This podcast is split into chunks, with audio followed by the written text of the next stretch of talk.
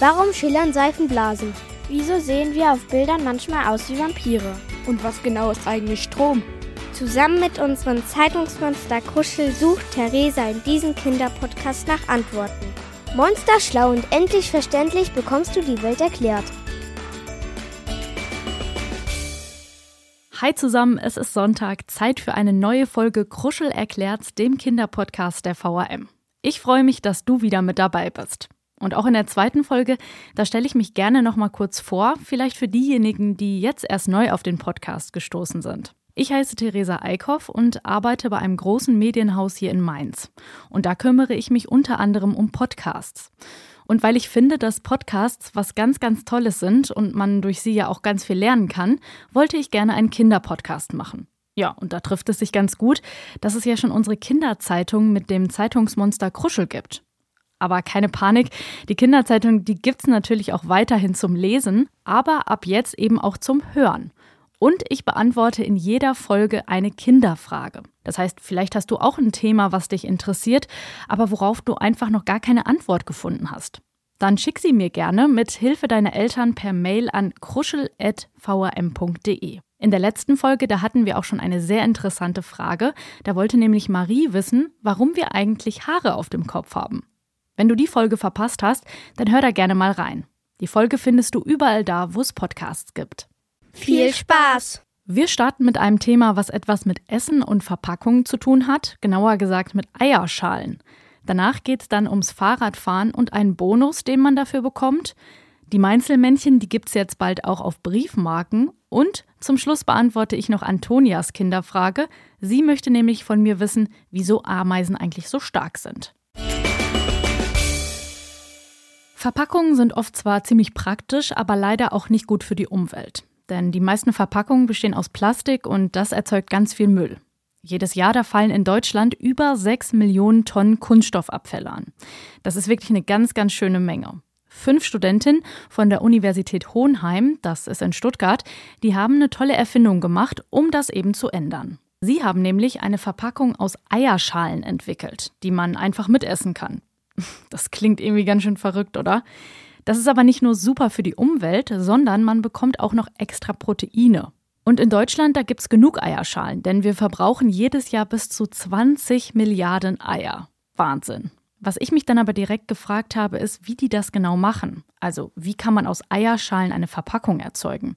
Weil, wenn ich mir morgens mal ein Frühstücksei mache und dann die Schale vom Ei so abpelle, dann fühlt sich diese Schale immer so ganz, ja, zerbrechlich und dünn an. Und wie soll das dann als Verpackung halten? Die fünf Studentinnen, die haben viel experimentiert und haben dann herausgefunden, dass wenn man Eierschalen mit pflanzlichen Eiweißen, Bindemittel und Wasser mischt, dann in eine Form gießt und im Ofen trocknet, dass dann eine ganz dünne und ja fast durchsichtige Folie entsteht. Und die fühlt sich dann an wie eine Plastiktüte und man kann sie genauso verwenden. Man kann dann zum Beispiel kleine Tütchen daraus machen und sie mit Pulver für Suppen oder Gewürzmischung füllen. Und wenn man dann noch heißes Wasser hinzugibt, dann lösen sich die Tütchen auf und man kann sie ganz unbemerkt mitessen. Finde ich total klasse. Insgesamt haben die Studentinnen neun Monate lang geforscht, um dieses Ergebnis eben rauszubekommen und haben damit dann auch sogar einen Wettbewerb für nachhaltige Verpackungen gewonnen, der von der Europäischen Union unterstützt wurde. Als nächstes schaue ich mal hier in der Kruschelzeitung nach dem Thema, was ich mir rausgesucht hatte. Ah ja, es ist sportlich auf jeden Fall. Ich weiß nicht, wie es euch geht, aber ich fahre ganz gerne Fahrrad, vor allem im Sommer. Aber tatsächlich auch nicht so lange Strecken, weil mir dann schnell immer der Hintern so weh tut. Ähm, aber ich habe jetzt gelesen, dass es in Berlin und Brandenburg eine App gibt, die die Kilometer umwandelt, die man mit dem Fahrrad zurückgelegt hat. Und dafür bekommt man dann Prämien. Also ich finde, das klingt nach einer tollen Motivation. Und jetzt schauen wir uns mal zusammen an, was da genau hintersteckt. Mit dieser App kannst du belohnt werden, wenn du Kilometer mit dem Fahrrad zurücklegst. Und für eine bestimmte Anzahl an gefahrenen Kilometern bekommst du dann zum Beispiel Reisegutscheine für die Bahn. Wenn du 100 Kilometer fährst und eine Bahnreise buchst, bekommst du dann einen Gutschein im Wert von 5 Euro. Es gibt aber auch Gutscheine für Bio-Lebensmittelläden. Das Sammeln und Einlösen funktioniert dann so. Du musst zu Beginn deiner Fahrt in der App den Startknopf drücken. Dann wird die Position bestimmt, wo du eben mit dem Fahrrad stehst, und dann kannst du losradeln. Die App, die zählt dann die gefahrenen Kilometer und damit niemand schummelt, wird zum Beispiel die Geschwindigkeit überprüft. Weil es wäre ja nicht fair, wenn jemand den Startknopf drückt und dann einfach ja, mit dem Auto weiterfährt oder sich in den Bus setzt. Ähm, übrigens gibt es dieses Angebot auch schon in anderen Städten. In Hamburg zum Beispiel wurden seit April 2021 mehr als eine Million Kilometer mit der App aufgezeichnet. Das klingt total toll, oder? So kannst du nicht nur Spaß beim Fahrradfahren haben, sondern auch noch tolle Belohnungen bekommen. Oh, die sehen hier einfach in der Kuschelzeitung so süß und cool aus. Anton, Berti, Conny, Det, Edi und Fritzchen. Nein, so heißen keine meiner Freunde, sondern das sind die sechs Meinzelmännchen. Seit dem Jahr 1963 flimmern sie schon über unsere Fernsehbildschirme, wenn man abends mal den Fernsehsender ZDF einschaltet. Oder vielleicht sind sie euch ja auch schon mal an ein paar Ampeln in der Mainzer Innenstadt aufgefallen. Da sind sie mir nämlich damals aufgefallen, als ich nach Mainz gezogen bin und das hat mich irgendwie total überrascht, aber ich fand es sehr, sehr cool, als ich ja dann die Mainzelmännchen äh, als Ampelmännchen in Rot und Grün gesehen habe.